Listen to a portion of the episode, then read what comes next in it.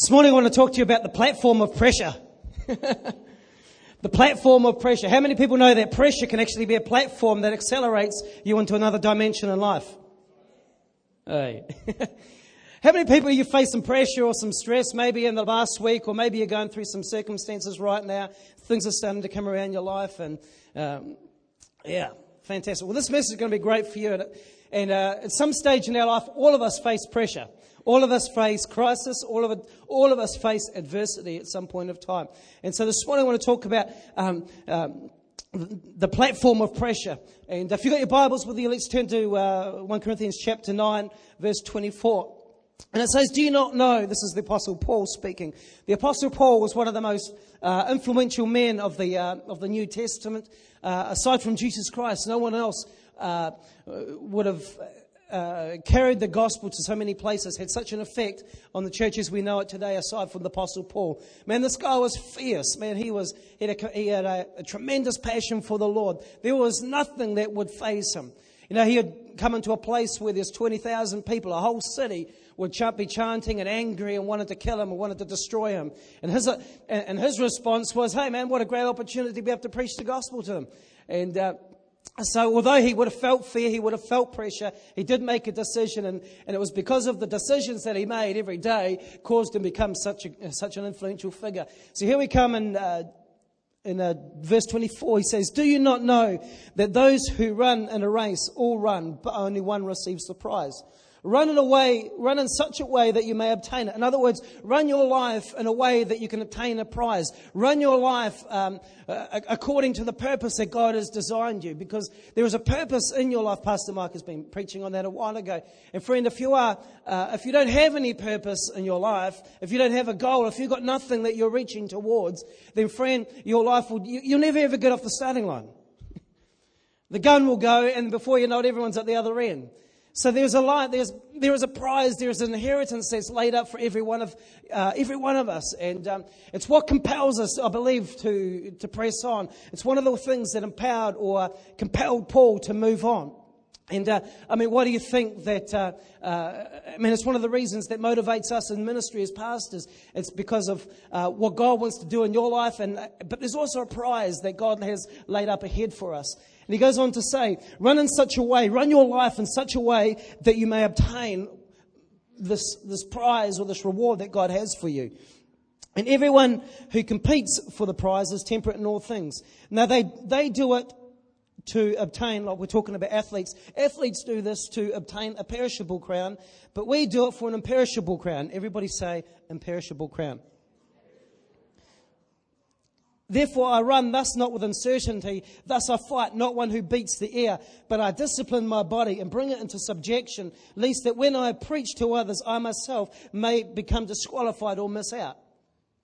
So he's talking about, the Apostle Paul is talking about, um, he's using the illustration of an athlete, how he presses on for a prize. And he, uh, uh, for those of you that are, are athletes, in order to win that medal, that medal isn't going to come just by you sitting in bed and uh, watching sports on TV. It won't happen. That medal will come by getting up at four o'clock in the morning, exerting yourself, putting yourself into, into places that you just think are jolly ridiculous sometimes. And uh, uh maybe if you're, you're you're into rowing or something like that, and uh, you get up at four o'clock in the morning, no, no matter whether it's raining, no matter whether it's hailing or snowing or anything like that, you put yourself into a place, you, uh, your, your body will probably say, man, you want to stay in bed, but something inside of you pushes you on. It's not, it's not the snow, it's not the, the um, it, it's not the rain, it's not the bad weather, it's, it's, it's, it's the foresight, it's the sight further on that one day there is a gold medal with my name on it. But as an athlete runs for a gold medal, a piece of matter, a piece of material, the Bible also talks about there, there is a crown, there is an eternal reward that lies in eternity for you and I. And the, Paul is talking about here, you and I have got to run our lives in a way that we may obtain that. Friends, you are not going to re, uh, receive your reward just by uh, living a nominal Christian life. I don't know if you're, you may be a father here and you've got a child and and uh, one of the jobs for the child is to mow the lawns. And uh, I mean, if you're giving out pocket money, you're giving out a reward. But you just don't give out the pocket money. You give them jobs to do. And if they don't do the job, you don't get the pocket money. Yeah? It's pretty simple. So it's the same principle. God has got a plan and a purpose for you and I to walk through, and He has got a reward for every one of you in heaven right now.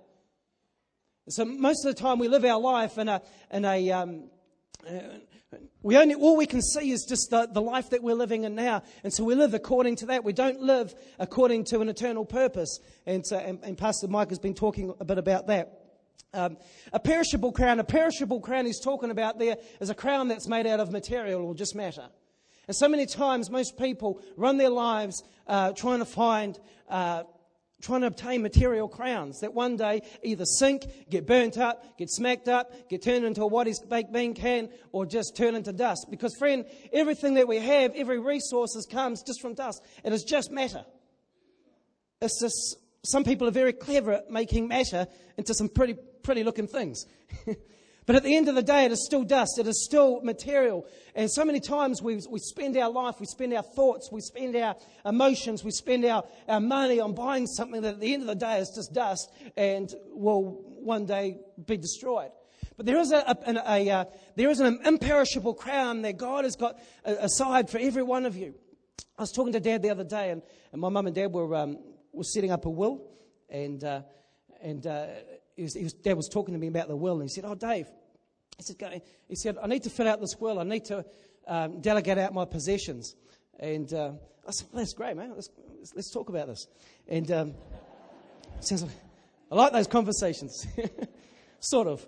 But um, anyway, and then he started to laugh. He said, he started to laugh and say, "Hey, Dave," he said, "I actually don't." I don't really have a lot to give you. he, he said, I mean, I've got my car. Uh, I've got some few. I've got a little gold watch. He said, "Oh, there's, there's, there's a tea set right there. That tea set, man, that's a that's an 18th century solid silver tea set, and that's worth about eight thousand dollars." And I looked at it, and I, yeah. when was the last time you used it? so dirty, it's never been used. He said, "Oh, you can, have that that belongs to you." And he said, "Oh, Dave, I've got some guns and." And, and, and that's about it. and I got my Bible and I was sitting there thinking, Dad, I said to him, Dad, I said, what do you have? You try and describe that to a lawyer, try and get him to put that down in a will. there, there is nothing. What you have, a, a, a will can't contain it.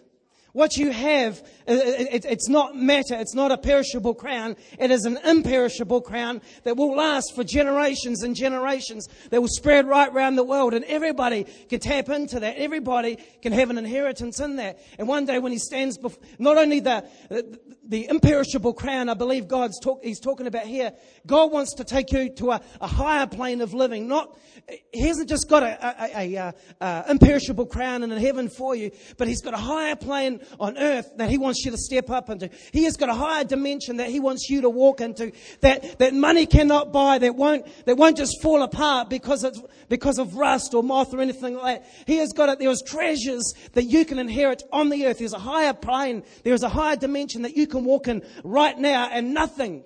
No, it, it, it can't be put into a will. It can't be put into will. If you become a son or if you, if you, if you, if you become adopted into the kingdom of God, you have an inheritance in that. And so there is an uh, imperishable crown. There is something that you can spend your life and uh, put your life into that will last forever, that will last for generation to generation. We were singing a song just before. He says, from age to age he stands.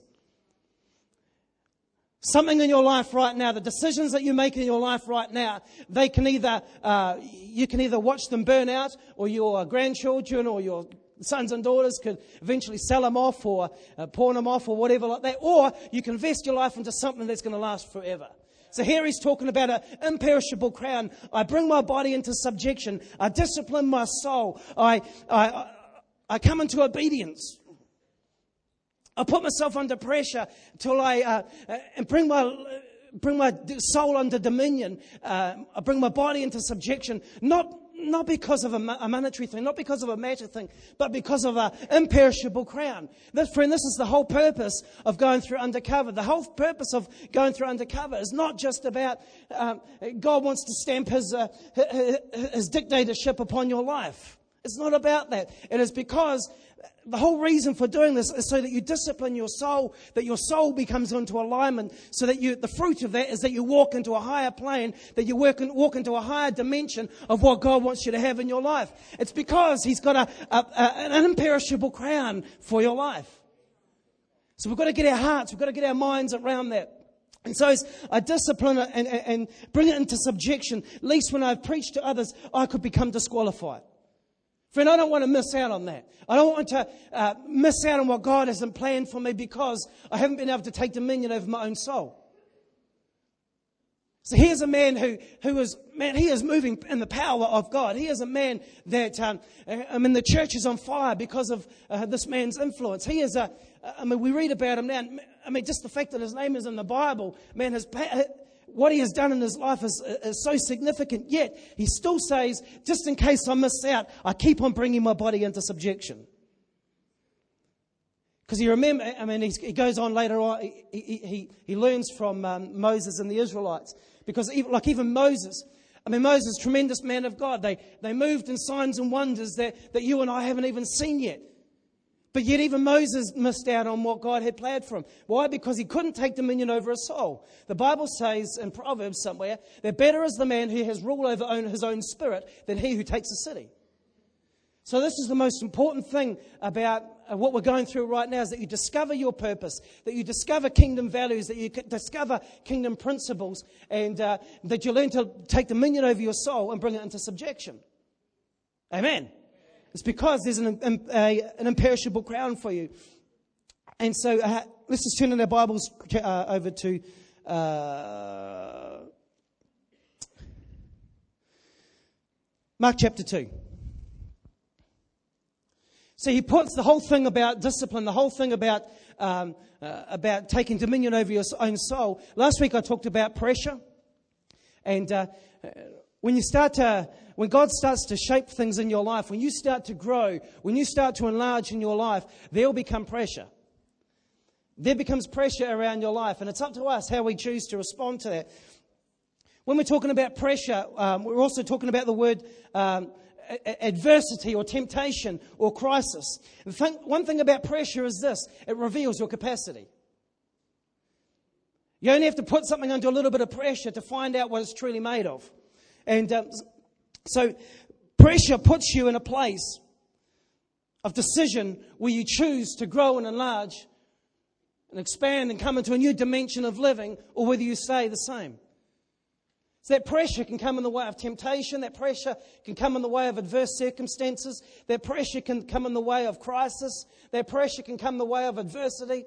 Anyway, pressure, in whatever forms it comes, is there to help you grow. It is, help, is there to help you enlarge. It comes and puts you into a place where you have to decide. Every one of you, every one of us, when we come to a place of pressure, we make a decision. You make a decision whether you grow and enlarge, you come up, or you make a decision that you crawl into your cave and roll over and withdraw. The whole thing about pressure, you, it, it's there to enlarge you.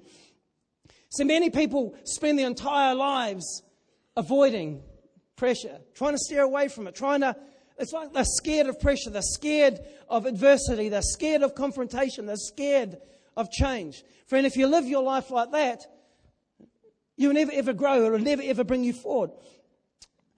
They don't see, many people don't see the benefit of pressure, what pressure is. So this morning, I want to, like I said, I want to talk about the whole thing about pressure being a platform or crisis being a platform for you to grow on. And so many people live their lives trying to avoid it and don't see the benefit of it. And believe when it comes, something wrong must be happening. But I've talked to many people and it's like, hey, how are you doing? Oh, oh, I'm under attack from the devil. One of the first questions I ask is, why? why, why would he be attacking you? And it's like there's this whole uh, countenance that comes across their face, and it's like, oh, life is tough. Life is, yes, certainly life is tough. There is times when the devil doesn't come and attack you. But one, I'd ask, why, why is he attacking you? Is there a part of your life that is uncovered? that's giving him permission to attack you? Or are you just standing up and extending the kingdom of God?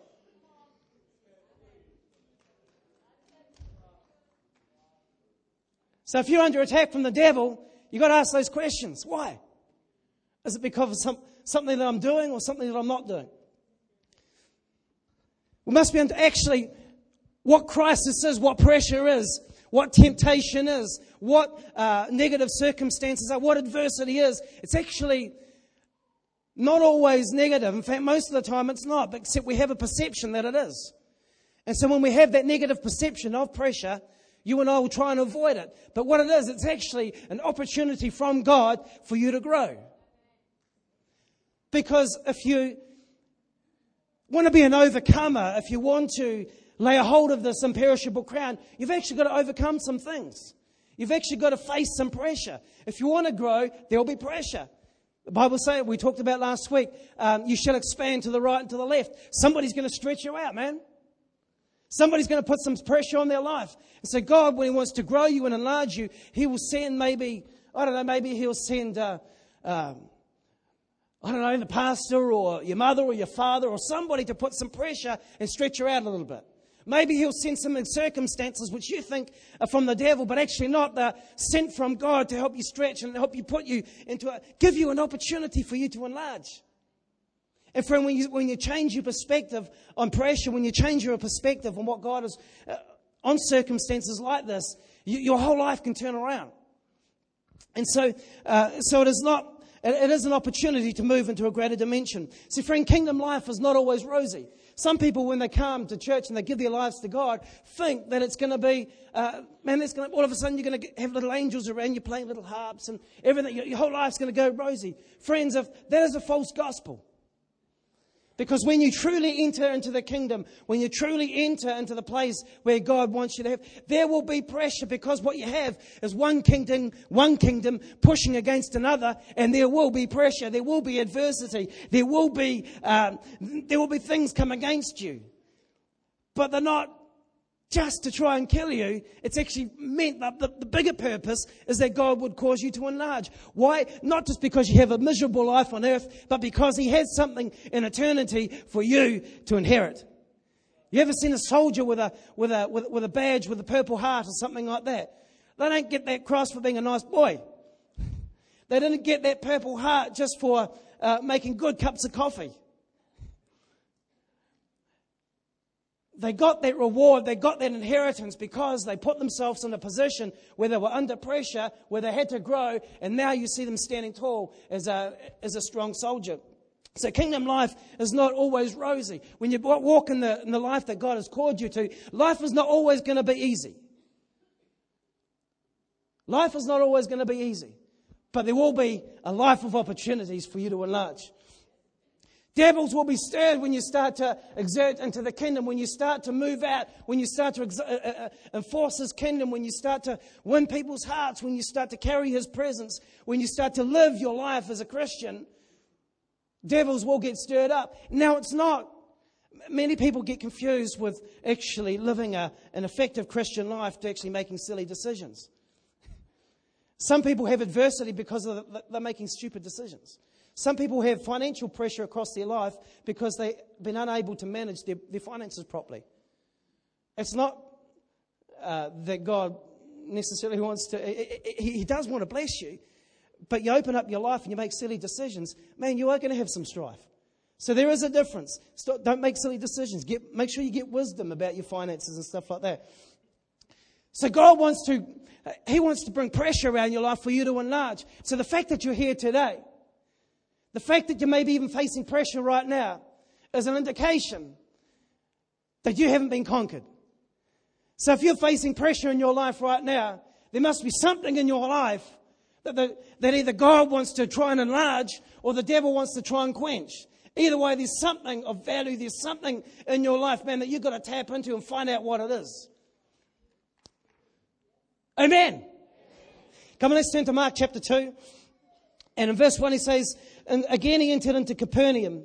And after some many days, and it was heard that he was in the house. Friend, it was heard that Jesus was in the house. Man, Jesus was walking. Jesus had started his ministry. And uh, man, there was, a, there was an advancement of the kingdom of God. Man, there were things happening. And it was heard. Why? Because people were talking about it.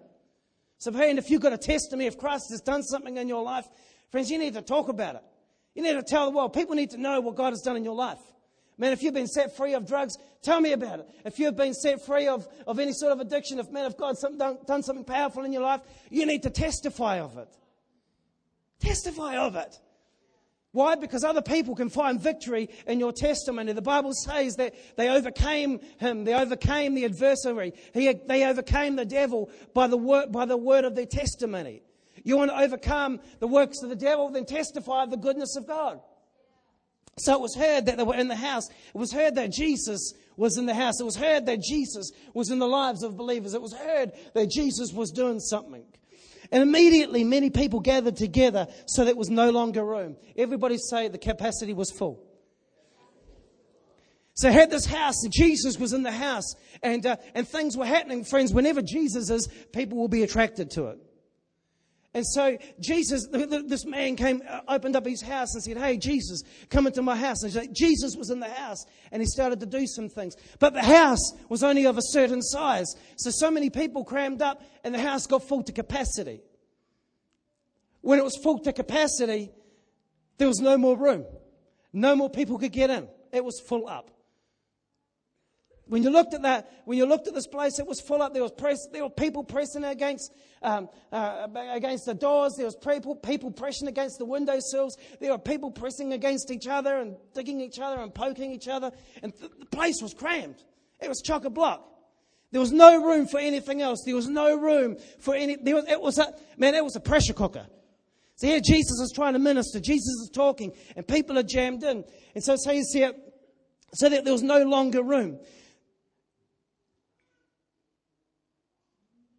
Friend, you've got a decision to make when you invite Jesus Christ. When Jesus Christ comes into your life, He is going to start to work on your life. He is going to start to put pressure because it's in His nature of the kingdom to enlarge and expand. So when you invite Him, when you have Him into your life, if you picture your life as, as that house, when you bring Him in, when He is alive and moving inside of you, there will be pressure, there will be enlargement, there'll be a, there'll be a, hey, come on, Rodney, man, we need to get out, we need to go and see these people saved, man, we need to enlarge over here, we need to enlarge over here. There will be a pressure because because it is, it is the mandate of the kingdom. It's the DNA of the kingdom of God. So when it's in you, when you invite them into your house, there will be a pressure wanting to enlarge. And the only thing, the only thing that will be hindering that is your soul. It's the house that you live in. So he says that there was a, uh, that the house was full up.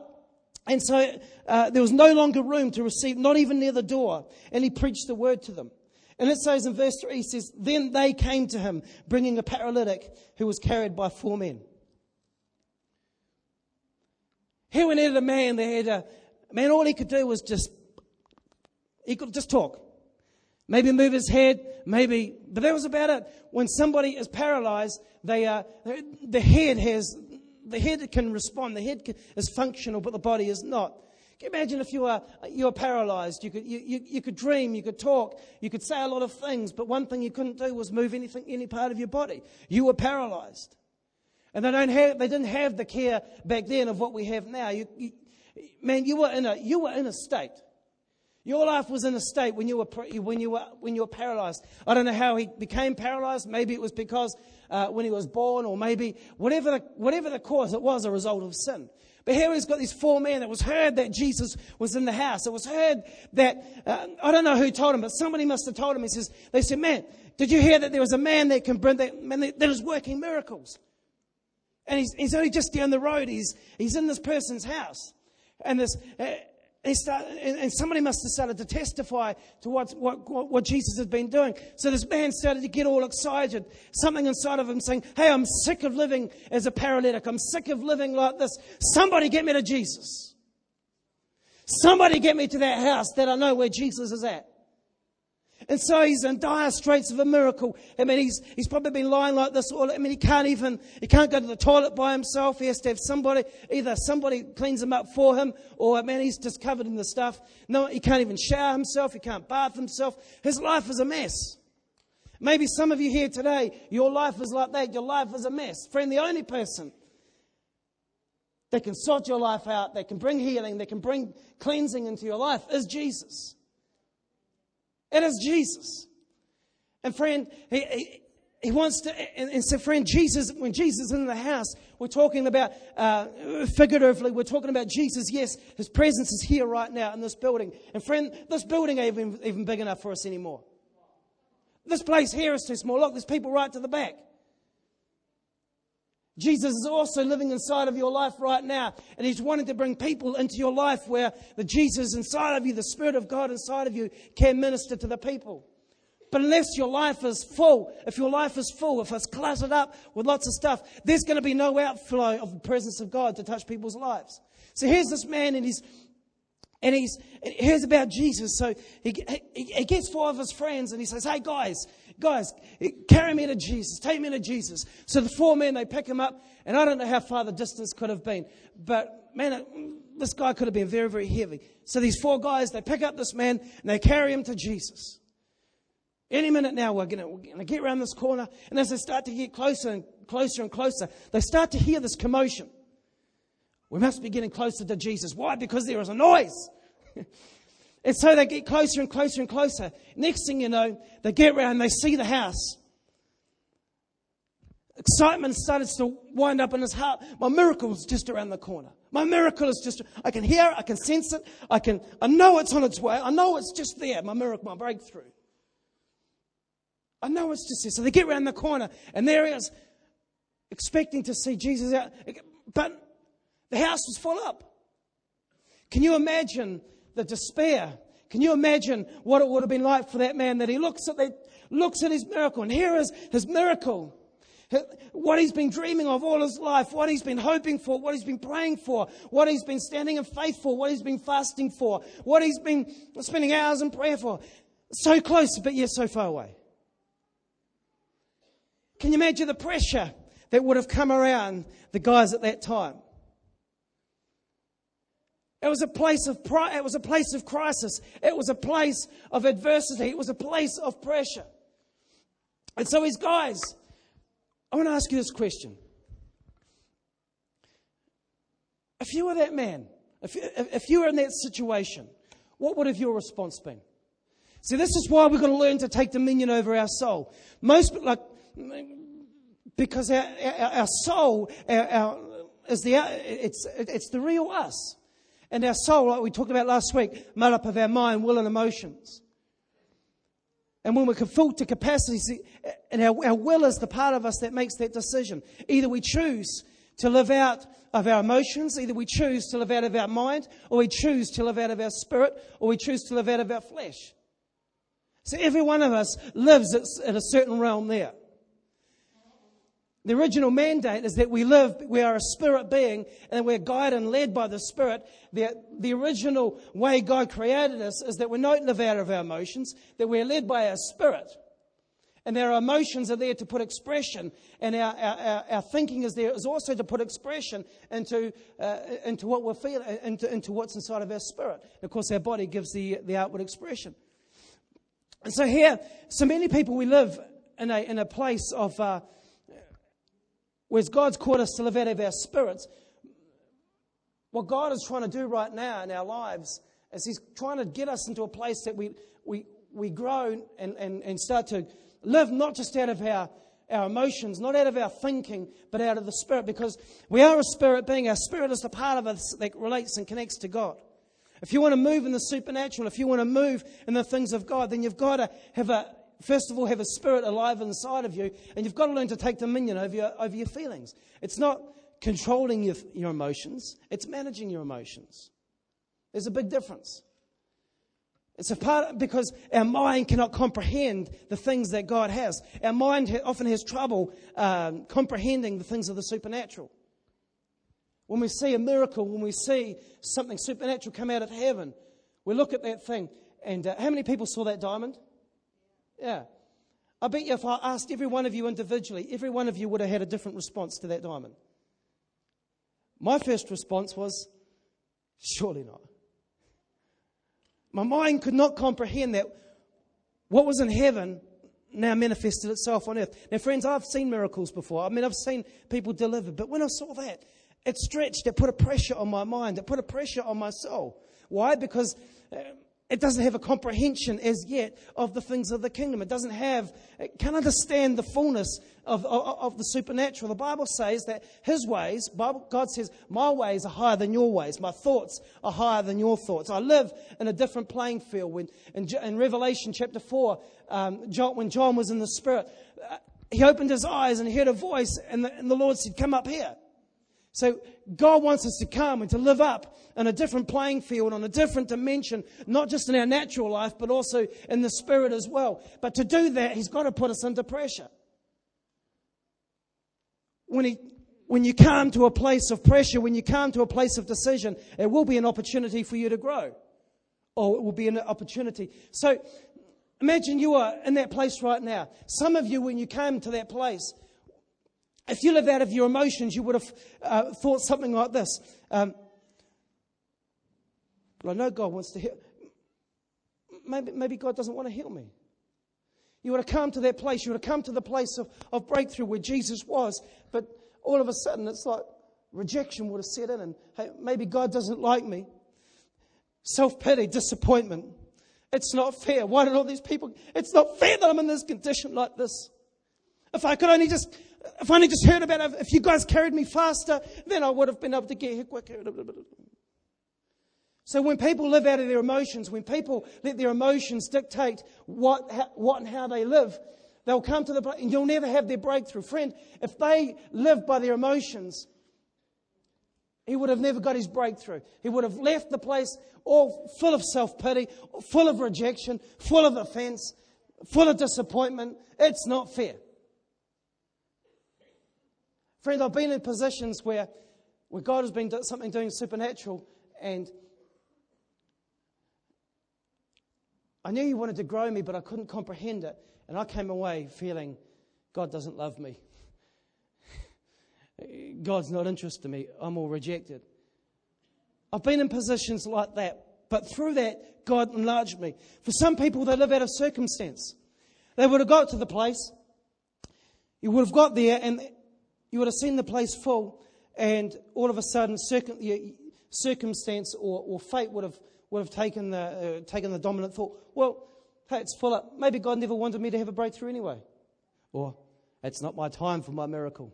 It's not my time yet to be able to stand up. It's not my time to be a minister. It's not my time to move in this dimension. Maybe it'll be another time around the corner. Maybe tomorrow. Maybe the next day. Maybe something else. Maybe it'll be the next, next preacher that comes through. So, so many people live on circumstances. We see it at face value. Hey, God never had it for me. I'll move off. For some people, they move out of their, they live out of their thinking. You, you, you, I mean, God's put it there to, for you to be thinkers, but sometimes when we come and we, we, we come to our place of miracle, our mind starts to take over and we start to think, we start to think skeptically of it. So when I first saw that diamond, one of the first things in my mind was, it's not real. Uh, somebody must have just I don't know, out of their pocket or something like that. Unbelief starts to rise up in our heart. It starts to put pressure on our emotions. It starts to put pressure on our thinking. And That, but that pressure is there to enlarge you. And so when you come to your breakthrough, some people will start to try and reason it out. Some people start to say, hey man, it's, it's nothing's going to happen anyway. It's, what are they all excited about? And so people often live out of their, um, their, their, their mind or start to, start to reason, reason it out or can't understand. One of the things um, in, the, in the past week about John, with John Bevere, the, the undercover, about the whole thing of temptation, the whole thing of obedience. Quite often we try to reason it out instead of being obedient. But, but, but, but, but if, you, if you understand that, our mind will start to reason why we haven't got our breakthrough, why this is like it is, just because it's uncomfortable and just because it can't understand it. But God wants to enlarge our capacity of our thinking. God wants to enlarge our thinking so it's a place, hey, maybe it is possible. See, friends, some people will come to this church and say, man, what a great big church. This is a, this is a, a massive facility. I look at the same thing and says, yes, it's a great facility, but it's way too small. Some people try and pull back our thinking and say, hey, we're believing for 600, we're believing for 1,000. And some people's thinking, because it's so jolly small, we're saying, oh, you're just dreaming. It's unrealistic. Friends, I don't want a church of a thousand. Friends, I'm believing that this place will grow. I'm believing that this place will enlarge. I can't see, I, I can see it in my heart. I can see it in my thinking. But, but I've got to get my head around it. God wants to enlarge me. God wants to enlarge you. God wants to bring you to a place of breakthrough. God wants to bring you to a place of pressure. God wants to bring you to a place of crisis, not because He hates you, not because He wants to destroy you, not because of anything negative like that. What He wants to do is He wants to bring you up to a higher dimension of living. Not on just, He wants to bring to you a imperishable crown that you can wear on your head, not just in this life, but also in eternity. That's why. That is why he brings crisis. That is why he brings, allows these things to come around your life. When you look at the attitude of these four men, and these four men, I don't know what this guy would have been looking at, but if I, was, if I was one of those four men, I would have seen the disappointment on that face. So close, but yet so far away. So close, but yet so far away. But you look at the attitude of these four men. They would have looked, this, looked at this man. They said, Dude, we have carried you this far. We have carried you 10 miles to this place, and we're tired. We've carried you too far to take you back. We've brought you this far. We're not taking you back. We're not going to carry you back. We've carried you here to this place of opportunity. We carried you to this place where Jesus is. We've carried you to this place right now. We're tired. We're not going to go back. We're not going to carry you back, man. We've got too much invested in this right now. We've got too much invested. Man, we have had to walk over logs. We have had to, we've got blisters on our feet. Man, I've had to, I've fasted too many days. I've prayed too many hours. I've cried too many tears to be able to bring you back. As a church, friends, we're not going back. We're not going to shrink. We have come too far. Different ones of us have invested too much of our lives into this place. We've invested too much of our lives into your life right now to stand here and say, okay, sit down, that's all right. We're not going back. We're not going to go back into unbelief. We're not going to go back into small mindedness. We're not going to go back into poverty. We're not going to go back into defeat. That's not going to happen. We've got too much invested into this right now. You've got too much invested right now. You've got an opportunity. We have got an opportunity as Bay City Outreach Centre right now to enlarge and to impact the community and beyond. We're not going to go back. I love what, what, um, what um, William Wallace said. Wouldn't it be? Would you trade all your years from now just to come back to this one day, to this one opportunity? Are you willing? Yes, you may die. Yes, something may happen to you. But are you willing to, to trade all the rest of your days for one opportunity to come back to this day right now to make a difference in your community? That's a pressure decision. But it's not because God wants to confine you, it's because He wants to enlarge you. We've come too far. See, in the pressure, in the, in the face of pressure, they chose boldness. You have a choice when you face pressure, when you face temptation, when you face adversity, when you face crisis, you have a decision to make. And only you can make that decision. See, Jesus let the pressure show what was really in them. I mean, Jesus would have known. I mean, I mean, Jesus knew all things. He knew the thoughts of men. He would have known about this man going to come and receive one miracle. But I reckon if, I reckon Jesus probably hid himself in the crowd. So if you really want this breakthrough, if you really want to enlarge, if you really want this, if you really want your reward, if you really want this crown, Yeah, I'm going to put something, I'm going to make it, I'm going to give you an opportunity for you to enlarge, for you to have to push through. So, friends, you never know what's inside of you until you come under a little bit of pressure. You never ever know what truly is inside of you until you come under a bit of pressure. Like on Gladiator when, when, the, when the gladiators got put into that, that pen and the guy was saying, You will fight. He says, Some of you think you know how to fight, some people think you can't fight. Some will say inside, you won't fight. But when you get in that ring, you'll fight. When you come under pressure, you will fight. You'll be surprised what's inside of you when you come. Some will just curl over, roll up, But some will see, hey man, this is an opportunity for me to enlarge. So in the face of opposition, in the face of pressure, these guys chose boldness. And friend, you want to look at what they did. So they saw, so they came to him, and, and because they could not get in because of the crowd, they, what they do, they, there's got to be another way inside of this. There's got to, make, there's got to be another way past this. If we can't get in the door, if we get we can either burrow underneath. Somehow, somewhere, we're going to get this breakthrough. We've come too far.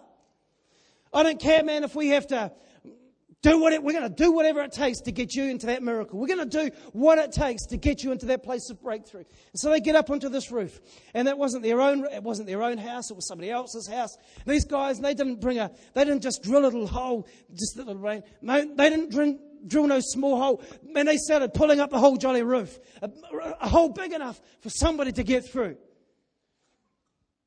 See, the roof speaks of somebody's capacity. They couldn't go up, they couldn't go out, they couldn't go down. But somebody found a way. Somebody knew that Jesus was inside of them. Somebody knew that Jesus was going to do a miracle. And so they, they didn't let, they didn't let, uh, they didn't let their, their, circumstances dictate. They didn't let their mind, they didn't let their emotions, they didn't let their thinking dictate what was going to happen. They didn't let it ha- they weren't going to let it happen. They decided, hey man, we're going to find another way through here. So they get up on the roof, they start to dig the hole, and then they lower Jesus, they lower this man down to Jesus. And then the Bible says that when Jesus saw that, when they, Jesus saw their faith, where they uncovered the roof where he was, everybody say the sky's the limit. The sky is the limit. When they, op- when they, when they broke through the capacity, when they, when they busted open the container that held the, uh, that held the miracle inside, when they had broke through, they lowered the man in. And so when Jesus saw their faith, he said to them, the paralytic son, your sons are forgiven you.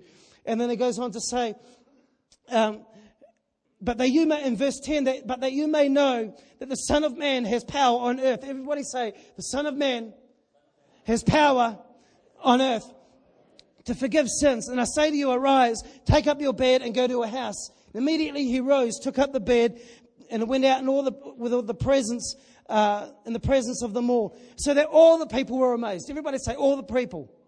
All the people were amazed.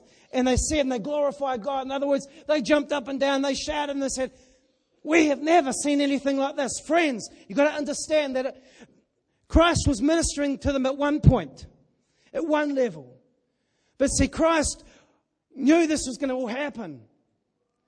And he allowed it to happen so they could be brought to a higher plane of living so that they could grow from one dimension into another dimension. Friends, when the, the, the, the, last thing they said there, we have never ever seen anything like this. Friends, when people look at your life in the future, when people look at this church in the future, they're going to say, we have never, ever seen a church function like this. I've never seen the Christianity move like this. I have never thought this could be possible, that a church could grow from, from 15 people to, to 200 people to 500 people to 1,000 people to 5,000 people. I never knew a church could grow so big in such a, in such a community of Hastings.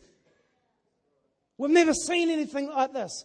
For some of you, your lid, your capacity, the roof may be on your family, maybe been over your finances. Maybe here you are, there's been poverty in your life. Maybe poverty has run wild in your family. Maybe no one in your family has ever, ever owned a house before.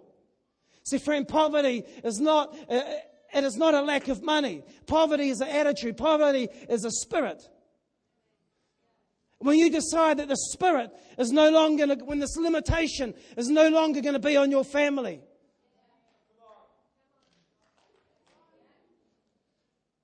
You may have every excuse under the sun.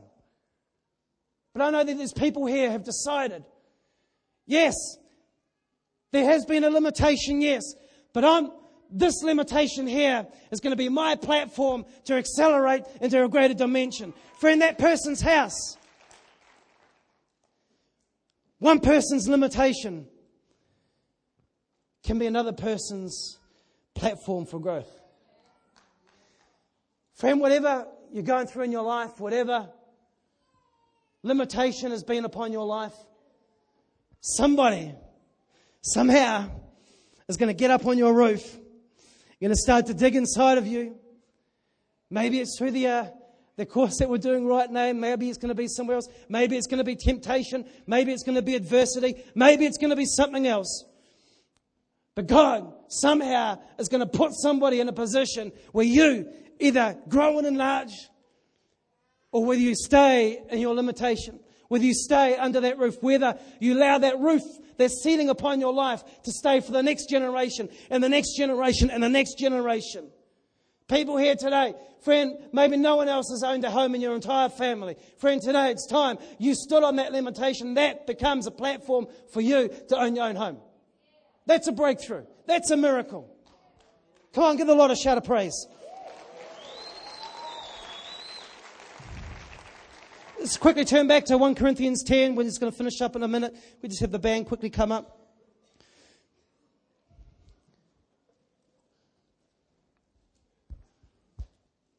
Oh man, something's about to break loose. Something's going to break through in your life this morning. Something's going to break loose in this church. I'm telling you right now.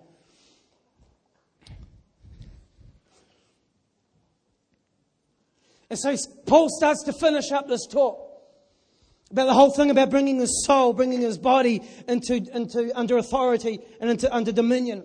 And it says in, in 1 Corinthians 10, verse 13, it says, No temptation. Everybody say, No temptation. No crisis. No pressure. No adversity. No circumstance no circumstance, no, no pressure has overcome you. No pressure has come upon you that, that you are unable to bear. The Bible says here, no temptation has overcome you except what is common to man. You may be in a pressure cooker right now, and the world may be spinning around, and you may not know what to do. But the one thing you can do is say, God, I don't understand what you're trying to do. I don't understand all these things, but one thing I do understand is this that you want to enlarge me, that you want to grow me, that you want to take me up into a greater dimension. So, God, I entrust my life into your hands. I entrust what you're doing into your care, and I trust that what you're working in my life, you will bring out for good. No temptation has overcome you except which is common to man. Friend, the thing is, when you're in a crisis, most of the time you think the whole world is falling apart. When people get themselves into a crisis, the whole world, man, they can't do nothing. Some people, man, they get a headache and they fall over. Can't come to church today because I've got a headache. Oh. Nothing has come around your life except what is common to man. Friend, what he's saying there is this that, that crisis that you're going through right now, that pressure that you're facing right now, you're not the only one that's gone through that. Although it may feel like you're the only one in there, although it may feel like your life's falling apart, other people have gone through the same thing. And if other people have gone through it, then you can go through it as well. He finishes off by saying this no temptation has overtaken you except which is common to man. But God. Everybody say, but God. But God. But God. But God. It says here, but God is faithful. Everybody say, God is faithful. And He will not allow you to be able to, to be tempted. In other words, He will not put you in a position that you cannot break out of. He will not allow you to come into a crisis. He will not allow you to face temptation or pressure or adversity that He knows that you can't break out of. Why? Because of this. When he, when, when he created man, when he created you, right from the, anyway, you know where I'm meaning. Right from that part there, the breath of God came inside of your life. Something of the DNA of God, the seed of God came inside of your life. And he knows. He knows that when he looks inside of your life right now, when he looks at your adversity, when he looks at your problem, when he looks at your circumstance, he just doesn't see that. He sees the Spirit of Himself that is placed inside of you. He sees the kingdom. He sees the Spirit of God that lives within you right now. Oh, yeah. No temptation except what is common to man. But God is faithful. He knows that you've got what it takes to break through. He knows that he knows that what he's put inside of you has the capacity, has the strength to overcome. Because the Bible says that greater is he that is in me than is he that is in the world.